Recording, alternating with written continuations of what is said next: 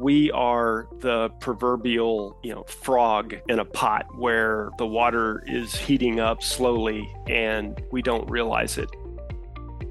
Enemies of the West have access to our open society. And, you know, that's both a feature and a bug. Welcome to The Convergence, the Army's Mad Scientist podcast. I'm Matt Sandisbert of the Mad Scientist team, and I'll be joined in just a moment by Luke Shabro, Deputy Director of Mad Scientist. Mad Scientist is a U S Army initiative that continually explores the future of warfare, challenges assumptions, and collaborates with academia, industry, and government. You can connect with us through Twitter at ArmyMadSci or subscribe to the blog, The Mad Scientist Laboratory, at madsciblog dot tradoc dot army dot mil. On today's episode, we'll be talking with Mister John Bicknell, Marine Corps veteran and C E O and founder of More Cowbell Unlimited, a company that uses process technologies to predict near-term outcomes of commercial and national security interest. We'll be talking with him about systems complexity, entropy, and how we can make better and faster battlefield decisions. As always, the views expressed in this podcast do not necessarily reflect those of the Department of Defense, Department of the Army, Army Futures Command, or Training and Doctrine Command. Let's get started. John, thanks so much for being on today. Hey, thanks, fellas. Really looking forward to it. And, and I really uh, appreciate the forum that you guys have created for the national security community. A re- really important project. Well, thank you. We're, we're excited to get to talk today about uh, some pretty dense topics and pretty some pretty intricate things here. I don't want to use the word complex because we'll get into that. Uh, but it really is. So, but before we before we do that, uh, why don't we get to know a little bit about you, your background? You know, how did you get to where you are? How did you get to founding More Cowbell Unlimited? What's what's the story then? Re- really explore the space. That's right. Well, well, let's start there since uh, since you led off that way. Uh, so. The name of my business, More Cowbell Unlimited. It's a cultural reference to a Saturday Night Live skit from the mid nineteen nineties. And the skit contained, you know, had uh, people who everybody knows, like uh, Will Ferrell and Christopher Walken. And the name references that skit. And it really does touch back to who I am as a person. I think of myself as a happy warrior. I like to do earnest work, but I also like to have a good time doing it. And so this this Saturday Night Live skit, it's a it's a reference to a Blue Oyster Cult song. I, I suggest that your your audience go, if they're unfamiliar, you know, YouTube More Cowbell, and it'll pop right up. It's it's a real hoot. But I spent twenty years in the Marine Corps, and um, as I was going through that career, I had Uh, the opportunity to go to the Naval Postgraduate School and get a degree, which was essentially uh, an operations research degree. Specifically, it was in manpower analysis. I was a, a human resources officer in the Marines, and the curriculum there at N P S had a heavy operations research package, you know, like bolted onto the side of it. So anyway, that But between my my military career and uh, that academic experience, that carries right on through to uh, my business, uh, which is More Cowbell Unlimited. And I look forward to talking to you more about how we're using operations research techniques and what we're doing. John, uh, really excited to have you on and appreciate you coming to talk to us. Um, big fan of of uh, More Cowbell, uh, great skit. And, um, you know, you've talked a lot before about complexity. Um, how do you see the world when, when you talk about complexity um, and how you kind of approach those things? Complexity is here to stay. And uh, we, we actually uh, just put out a article which unpacks a lot of this. Complexity is uh, different than merely complex. And, you know, complex systems have characteristics which are uh, nonlinear and very difficult to predict. And it really characterizes uh, our world today, which has this infusion of technology that uh, we are grappling with.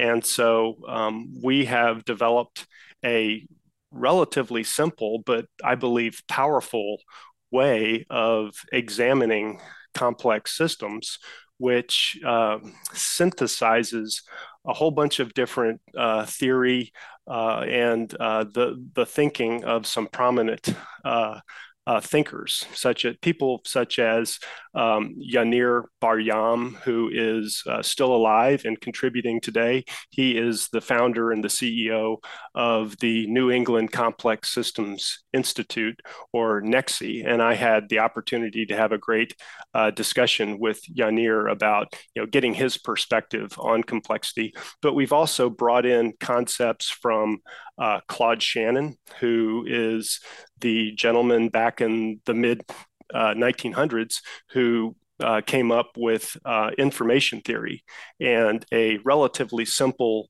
uh, formula for measuring Uh, entropy within within messages. And so we use Claude Shannon's uh, uh, uh, formula for uh, being able to measure the entropy in complex systems. But we're also bringing in concepts uh, from a gentleman named uh, Ross Ashby, who was a contemporary of uh, Claude Shannon, and his law of requisite variety, plus some other thinking from Ashby as well. And then also a gentleman named uh, John Holland, and um, of course, John Boyd and the famous OODA loop. And being a Marine, I was, you know, really steeped in uh, Boyd and the OODA loop, and the, the notion of being able to outpace our adversaries and uh, make better, faster, data-driven decisions. So bringing all of that together uh, in a in a complex systems framework, modeling it in an operations research technique, and being able to produce insights which help decision makers, uh, commercial and national security decision makers, make better, faster, data-driven decisions in order for us to be able to pursue our goals and uh, degrade the red team's ability to pursue their goals. John, that's that's awesome stuff. But before I get into uh, you know w- what your company does and how they do it, can you tell our audience a little bit about? Can you describe what entropy is and how it fits into this? Yeah, um, entropy is a term that gets uh, used a lot and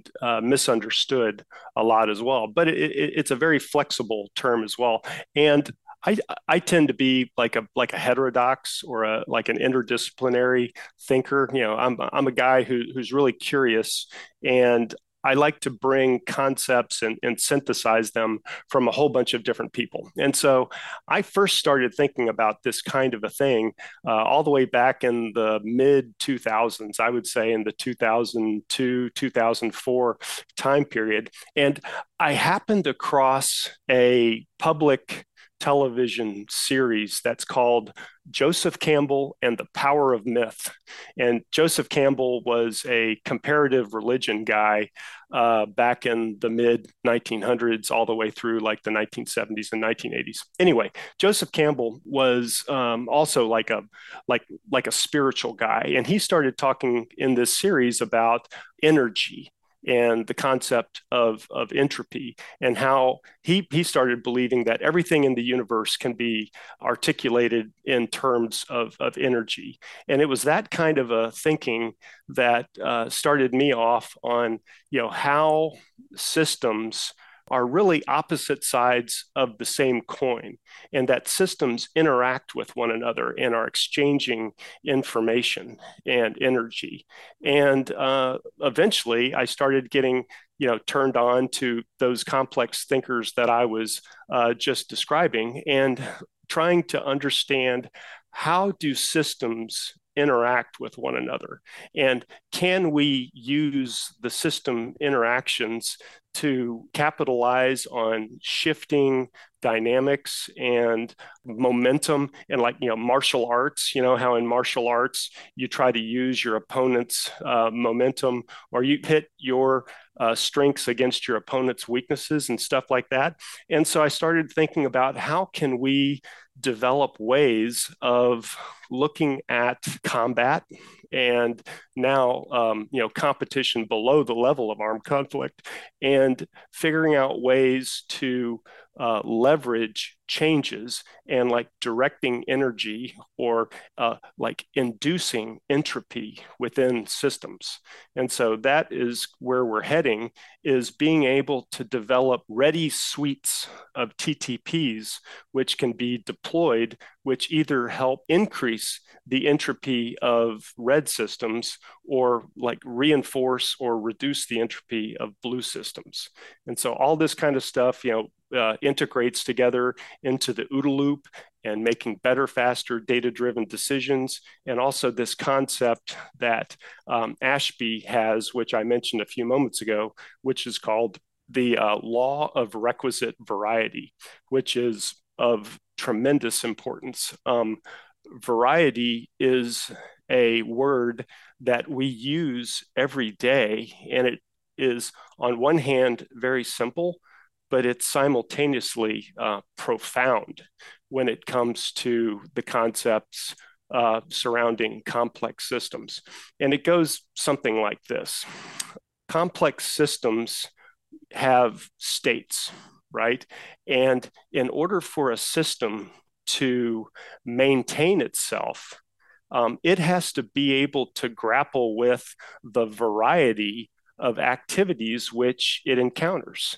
So in order to survive, a system must have the requisite variety of responses in order to be able to um, maneuver and adapt to its surrounding environments. And if it doesn't have the requisite variety of responses, ultimately it's going to fail.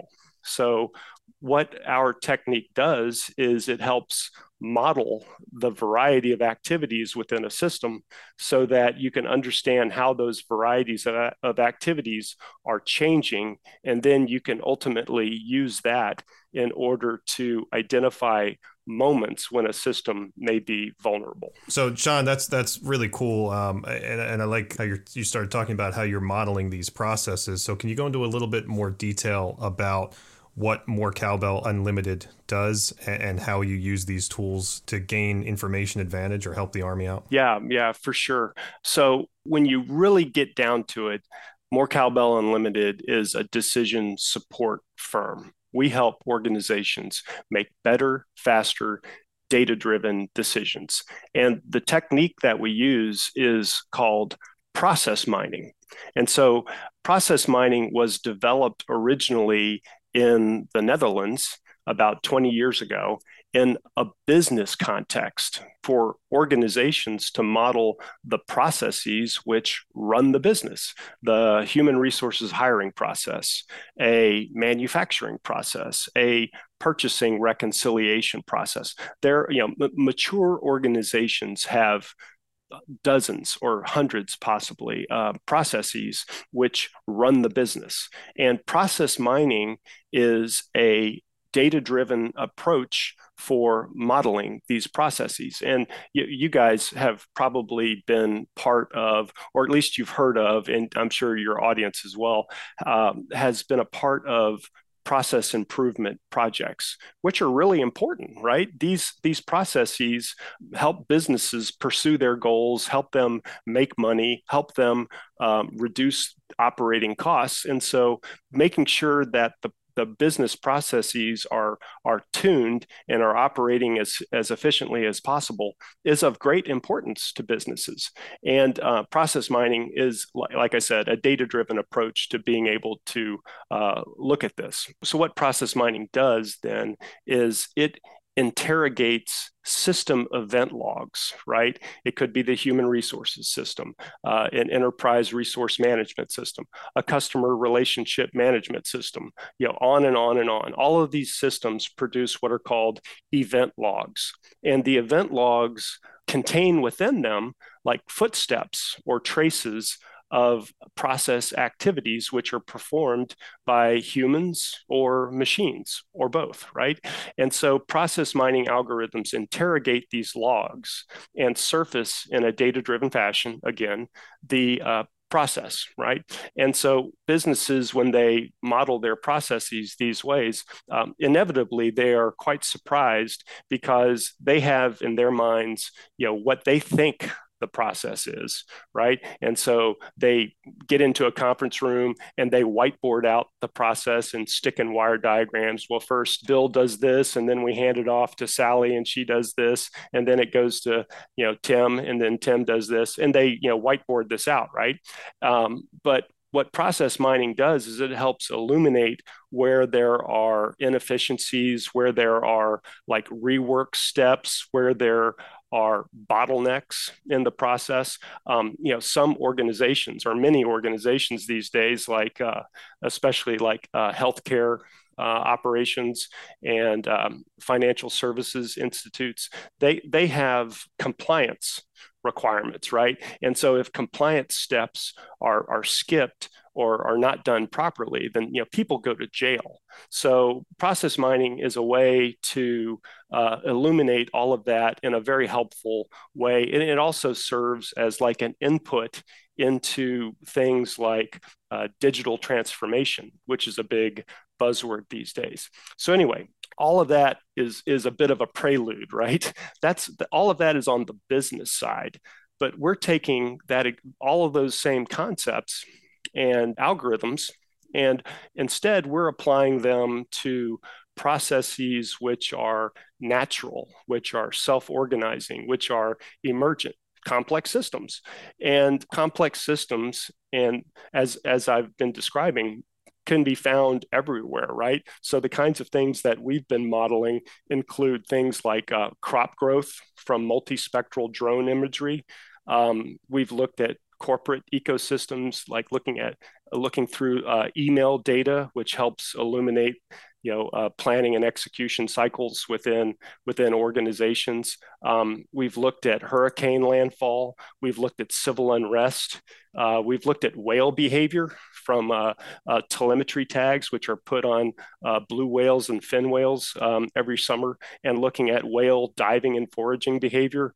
Uh, we've looked at Uh, bot logic within social media data. We've got some um, uh, peer-reviewed journal articles on our website that people can uh, check out on some of these projects as well. And then we've also been working with the Space Force and modeling ecosystems of satellites Uh, in the geostationary orbital regime as well. John, I think that's all really interesting, and I think extremely important to how we think about um, interactions, both social, business, um, and in the military business, um, the, the speed at which these things take place. And so I, I kind of tend to think about, as somebody who's been in Uh, intelligence most of my career, and really one of the biggest things we have to do is translate, right, this uh, kind of complex intelligence and information, and distill that into, you know, something that decision makers, warfighters can use. And so when you're talking about complexity um, and these systems confrontations in a way and how they interact, how do you take that complexity, uh, you know, of course, complex, uh, and then make it so that decision makers, warfighters, commanders, and, and in the business sense, C E Os who can't necessarily uh, don't have the bandwidth to dive deep into some of these things, how do you distill that into um, what's most useful for them and make it make it a part of how it impacts their everyday life? Yeah, that's a great question, Luke. And so we've uh, developed uh, data products which visualize and extract the most important dynamics from uh, these ecosystems. Are, you know, always changing and evolving. But um, yeah, back to one of the points that I I, I didn't make very well about um, Ashby and Ashby's uh, law of requisite variety. He he's got a a really nifty paper, and it, it would be dynamite if you guys could include a, a link to it. But complex systems are notoriously difficult to predict, especially for the mid and the long term, right? But we can predict with a lot better accuracy what a complex system is going to do in the very, very short run. And in order to do that, the most important data is the data that you you just received. The newest data can predict what's going to happen, like in the very next moment or, or, or the very next relative moment. So depending on the ecosystem or the complex system that you're modeling, the, the next relevant moment might be uh, next month, or the next relative moment might be tomorrow, or the next relevant moment could be an hour, or if you're modeling some kind of like a, a cyber system or like a, a, a chip system, it, it, the, the next moment could be the next microsecond. Um, we haven't done that kind of modeling, but I hope what I'm saying is that uh, being able to predict the next relevant moment is, is what we are targeting. And so we've developed a way to uh, like a like a natural language engine to be able to narrate what is happening within a scene of interest, right? And so uh, we've looked at crime within the city of Baltimore from for for the last couple of years, right? So there's there's trends within neighborhoods that are related to crime, and so we would narrate a, a scene for a decision maker, uh, which says, you know, for for this neighborhood, the the relative crime has been increasing or decreasing over the last couple of months, right? And we have we are observing a significant change in shootings or a significant change in aggravated assaults. And uh, we would estimate that these trends are going to continue, or you can expect these trends to decrease over the next relative time horizon. So these, getting back to your question, Luke, these data products uh, help uh, reduce the cognitive load of decision makers so that they can focus on what is important to them, rather than trying to nug through data and and and uh, surface those insights themselves. And so we have some relatively intuitive ways of surfacing this, so that a um, you know someone who doesn't have a technical background can understand what it is happening and can communicate that to a decision maker, and, and also flop this this uh, data product right in front of them so that they can understand what's happening too. And one great feature of all this that I didn't mention at the top is that this is explainable artificial intelligence, which means, again, you don't need a technical background in order to understand how you go from like raw data, raw observations, raw um, I S R data, you know, through the algorithm to produce these uh, data products, which is also uh, very much in demand these days. And it helps engender trust in the outputs for decision makers. John, thanks for that. Um, I, I want to ask you a little bit about, um, you know, the, the speed of the battlefield is is getting quicker and quicker. And you mentioned that um, theoretically the tool could be used to process relevant moments in the microseconds. But as we get closer and closer to combat, the time afforded for us to make decisions gets smaller and smaller. So how close to the edge of the battlefield do you see this tool or this process being able to be operationalized? Is it something that would be back at the headquarters, something that would be back at a command post somewhere, or something that is right there on the edge? Great question, Matt. And I I, I believe it's possible to uh, scale it horizontally and vertically.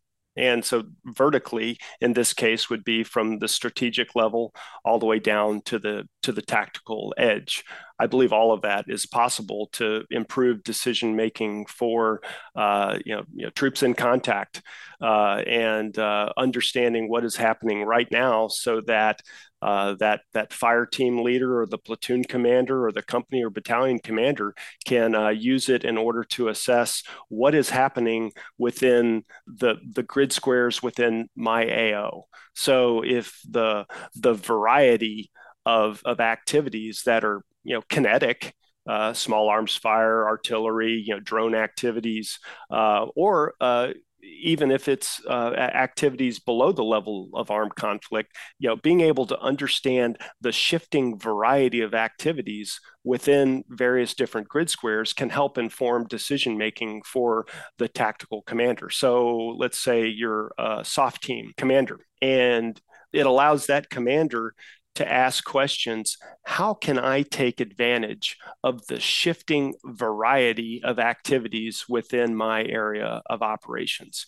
Would it be more advantageous for me to send my soft team into an area where the kinetic or the non-kinetic active or a combination of activities is increasing? In other words, this, this grid square is becoming more chaotic. The, the entropy is increasing. Would it be more adv- advantageous for me to send in my team at that moment? Or depending on what it is that I want to do, it would be more advantageous for me to send my team in while the uh, variety of activities or the entropy of the grid square is decreasing. And you can probably make an argument, uh, you know, on, under certain conditions or uh, under certain uh, uh, moments, it would be advantageous to go in depending on what it is that the commander wants to do. But absolutely, I think it can be used at the tactical level, the operational level, and as I was saying a moment ago, at the uh, geostrategic level. And the project uh, to, to make it at the strategic or the geopolitical level would be to create uh, like ontologies of activities which are relevant for, for the different level, tactical, operational, and strategic. And so you would have these, these nested ontologies of activities which, which ladder up and down so that the uh, data products that are derived Uh, at, d- depending on the level, are are all part of the same ontology, uh, so that the the site picture that is created at the, at the tactical level um, is uh, embedded within the site picture at the operational level, and which is then embedded as well as you as you go up. So the idea would be to have this like drillable capability from the strategic to the operational to the tactical. Does does that make sense? Absolutely, uh, and and I appreciate that response, John. Can I add just one one other thing here? And I I should have said this um, at the top as well, but um, whenever I have conversations like this, these these kinds of conversations uh, represent like live thinking or you know live processing on my part. Um, uh, you know I. I I tend to synthesize a lot of different concepts, and uh, like today's articulation of these concepts, um, you know, represent what I was thinking about last night when I was going to bed, right?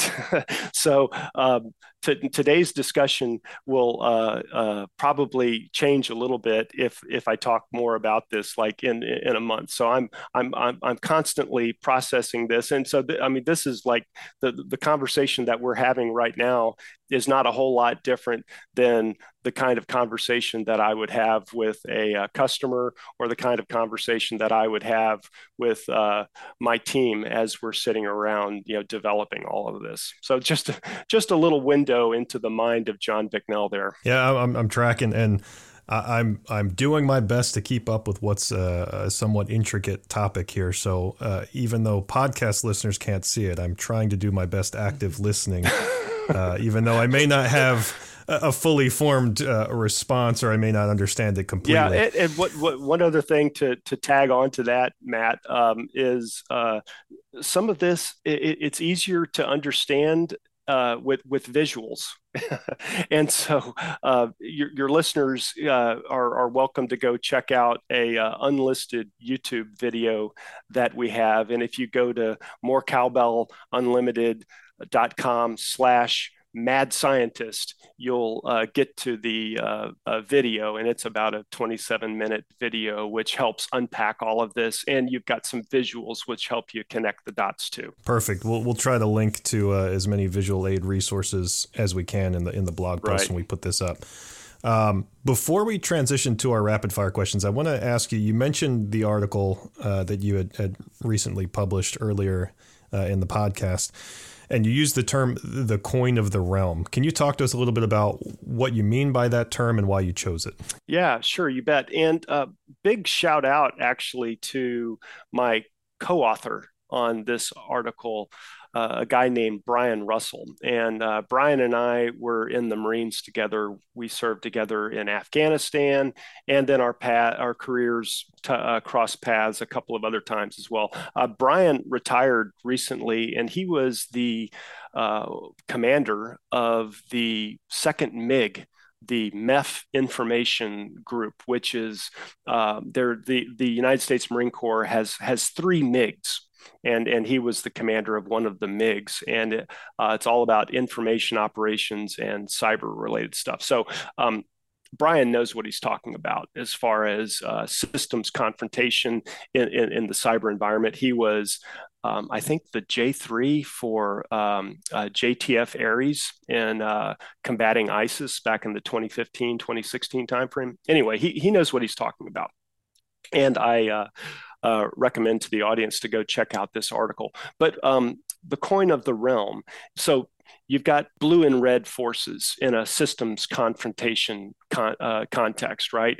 And the blue and red are opposite sides of the same coin, which is why we call it the coin of the realm, meaning being able to predict what blue and red systems are doing uh, to each other. And it could be deliberate. Like, you know, the the blue team does does this, and the red team counters uh, very deliberately. Uh, so you can predict uh, those kinds of deliberate interactions, um, or the interactions could be emergent. And this gets back, by the way, Matt, to the uh, concept of, of entropy and uh, systems consuming energy and exhausting energy uh, just naturally, right? And when a system exhausts energy, that energy is then consumed by adjacent systems. And so systems interact with one another naturally.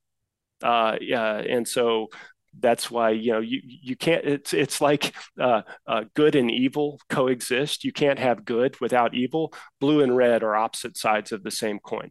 And so uh, what we've been able to do is uh, model the activities of blue and red systems. And we did this, and there's a, a link in the article to this analysis that we did uh, for people who want to go and check it out. But we, we looked at um, Uh, competing systems in a space context.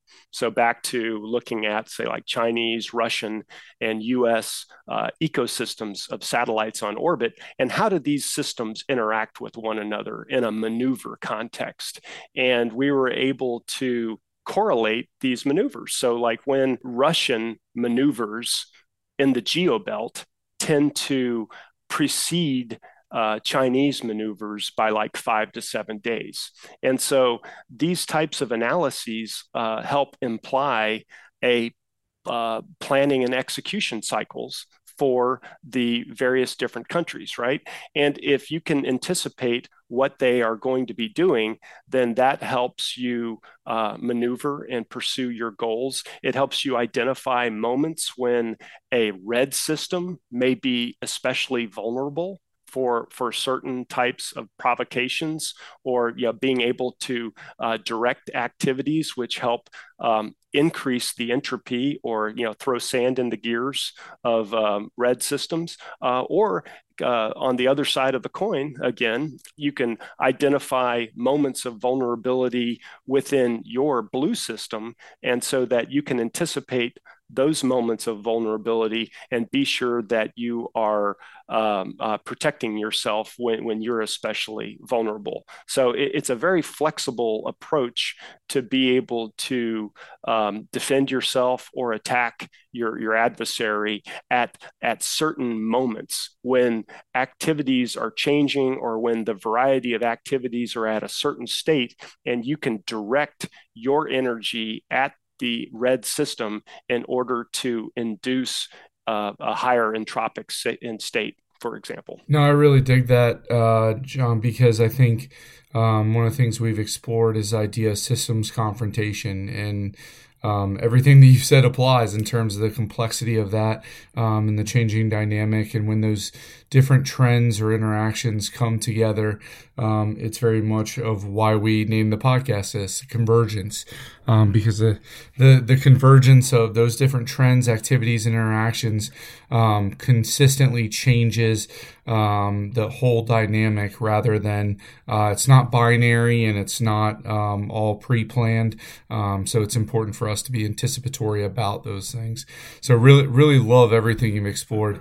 So John, if you're good, uh, what we'd like to do is transition to uh, what we call our rapid fire questions, but take your time. Uh, but we like to ask all our guests these questions to get a better sense of who they are and um, and and explain them more to our audience as well. So the first question uh, that we always ask is, what trend or technology keeps you up at night? You know, I would probably give a different answer to this uh, question on on on any given day, but right now, what is keeping me up at night is the notion that we are, and, and by we, I mean Western democracies, is that we are the proverbial, you know, frog in a pot where the water is heating up slowly and we don't realize it, because it, it's happening so slowly. It's like, yeah, we're we're we're all fish in a fishbowl, and and we're we're all swimming in the information environment, and changes are not happening so fast that we're able to perceive them, but the changes are happening nevertheless. And so that concept keeps me up at night, that enemies of the West have access to our open society. And, you know, that's both a feature and a bug, right? It's a feature in that uh, we we we think that one of our greatest advantages is the freedom that we enjoy. And that is, you know, freedom from government tyranny, the freedom to be able to do what we want when we want to do it, the the freedom to innovate and let people do, you know, pursue the, the the careers and the lives that they want to pursue without a whole lot of restriction. And so we think that this this this innovation engine that it was, you know, helped, uh, you know, manifest by the Enlightenment, right? That that that this kind of an engine is going to help us compete in the long run, and and I certainly subscribe to that as well. Uh, again, on the other side of that coin, though, uh, we're an open society, and uh, enemies of the West are maintaining a presence in our homes, you know, in our daily lives, on our phones. You know, we are being like surveilled, and uh, we are being influenced, and it's not obvious.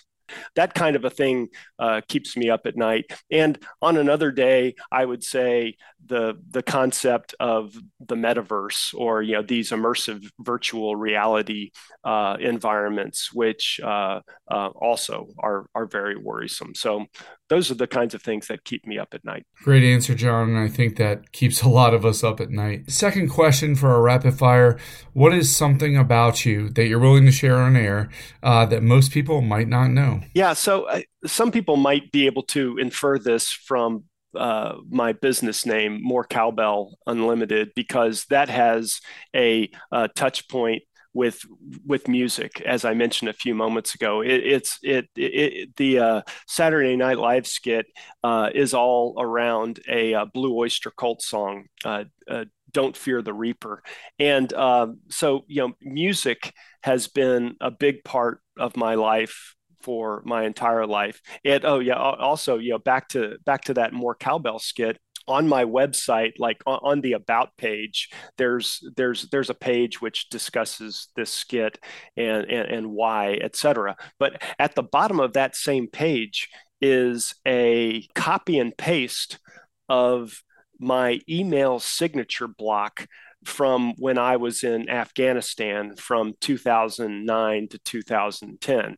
So the the signature block has uh, Lieutenant Colonel John Bicknell, G one of the Marine Expeditionary Brigade, Afghanistan, blah, blah, blah. It's got my various different email addresses and phone numbers. And then down at the very bottom of that uh, email uh, signature block, it has More Cowbell, and it's in it's in smaller font. But that was part of my uh, uh, email signature block when I was in Afghanistan. And on on the More Cowbell, so this is this this gets into like being like a deep cut here uh, for your audience. But uh, if you look closely on on the O in More Cowbell, um, there's there, there's an umlaut over the O, which again is a reference back to Blue Oyster Cult for uh, Blue Oyster Cult fans out there. The O in oyster has like an umlaut uh, over it. And, uh, you know, just like More Cowbell Unlimited uh, really doesn't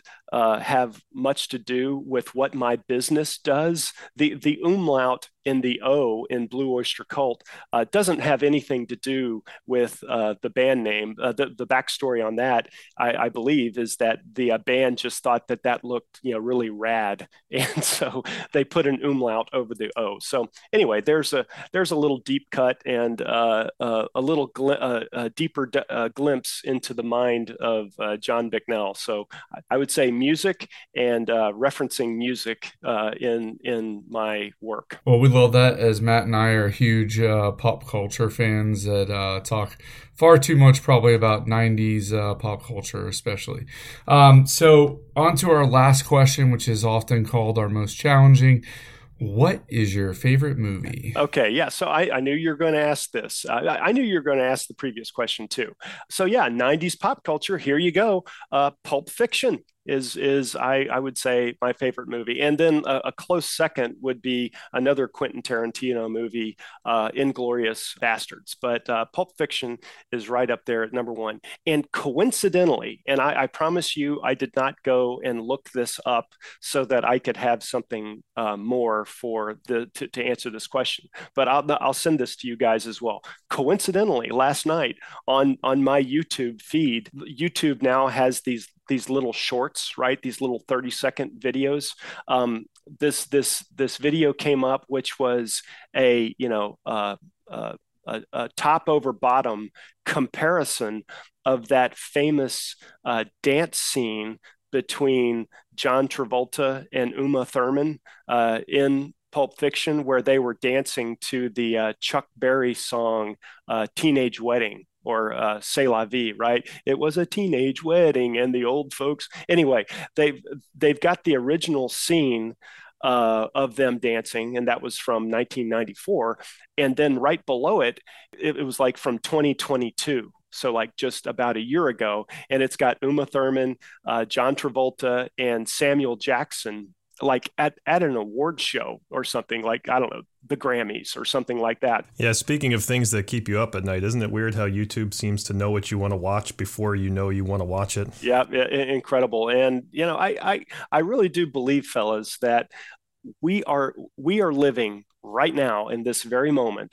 We're living in the best time ever, ever, right? You know, the uh, types of Uh, you know, comforts and the the technology that we enjoy uh, uh, is absolutely marvelous. And it's also a double-edged sword. No, I, I completely agree. I think, you know, we often get lost in the very immediate. But if you look at if you look at the line graph, we're at a high, even if there's a few dips here and there. Averaging out, we are it's as, as great as it's ever been. Right. And and I I, I think um, most of that is attributable to the Enlightenment project that we are still living. And I, you know, back back to something I uh, a point I made at the top. Um, I like to do earnest work. I like to do important work, but have a good time while doing it. But I I think that the Enlightenment, the the Western project, is worth preserving for future generations, and uh, that also helps uh, encapsulate my personal mission statement, I guess, if you will. Right on. I mean, you're you're talking to the mad scientists who are lifelong learners who like to do good, earnest work and have a good time while we're doing it. Yeah. So before we end here, I want to give you a chance. Where can people, uh, you mentioned, you know, your, your website, where can people follow your work? Are you on social media? Are you out doing other ventures? What do you have going on? Yeah, thanks. So I, I mentioned my, my website, more cowbell unlimited dot com. Uh, you know, uh, we, we've got articles there, white papers that uh, people can check out, some some videos as well. So please go check that out. Uh, but I, I, I'm also the vice president of the Information Professionals Association. And uh, thanks for the opportunity just to give a real quick download about um, I P A. So um, I P A was started a few years ago. Our, our, our website is information dash professionals dot org. Uh, you can go check that out. But it was started a few years ago by some retired uh, U S Army uh, PSYOP officers and some like-minded academics. But we are a professional organization for information professionals. Uh, and that includes PSYOPers, uh, MISO, SIGINT, electronic warfare, uh, cognitive scientists of, of uh, all kinds of varieties, media, public affairs, anybody, uh, journalists, people who think of themselves as an information professional are, are, are, are welcome into the organization. And so um, it was founded in order to uh, be a, a, techno, a, a nexus Uh, for uh, people studying, you know, hard and soft power and and influence and cognitive security. And so the kinds of things that uh, we, we've got chapters that are going to be rolling out this, this year. We're developing a cognitive security uh, professional certificate, you know, kind of like uh, the various different cyber certificates that people can pursue. Um, Uh, you know, back to talking about standards, right? The, the ultimate goal would be for these uh, professional credentials to become part of uh, job requirements, right? And uh, you know, people can put these on their resume. Uh, there's a there's a cognitive security journal, like a double-blind peer-reviewed journal that that we are going to be rolling out this year, and um, we are also intimately involved in uh, the Phoenix Challenge Conference Series, which is a, a, a D O D conference. It's sponsored by the Office of the Undersecretary of Defense for Policy. Um, uh, and uh, we are partnered with um, one of our nation's U A R Cs, uh, ARLIS, the Applied Research Lab for Intelligence and Security. Anyway, together we help put on the uh, Phoenix Challenge uh, Conference, which is Um, there's actually one that is happening later this month in partnership with the uh, U K Ministry of Defence. And then finally, I'm I, I'm I'm the host of I P A's podcast, the Cognitive Crucible podcast, and so I uh, hope that your audience will uh, check out that podcast and I P A, and um, you know, please become a member. Uh, it is a very worthwhile and important project, uh, which aligns with everything that we've been talking about uh, in today's discussion. And that, thanks a lot for giving me the opportunity to tell your audience about I P A. Absolutely. That's, that's great stuff. So, uh, you know, if you want to reach out to John or see what he's doing or see the groups that he's involved with, we will have links to things uh, in the blog post and the show notes here. And so, so John, once again, you know, we just want to thank you for coming on. I think this is kind of the tip of the iceberg. So thanks for coming on and, and talking to us about it and kind of helping us understand it a little bit more and maybe helping the Army see it a little bit more clearly. Yeah, Matt, Luke, thank you guys so much for what you do, and thank you for the opportunity. Thanks for listening to The Convergence. I'd like to thank our guest, Mister John Bicknell, for talking with us. You can connect with Mad Scientist through Twitter at Army Mad Sci, and don't forget to subscribe to our blog, The Mad Scientist Laboratory, at madsciblog dot tradoc dot army dot mil. Finally, if you enjoyed this podcast, please consider giving us a rating or review on Apple, Stitcher, Spotify, or wherever you accessed it. This feedback helps us to improve future episodes of The Convergence and allows us to reach a bigger and broader audience.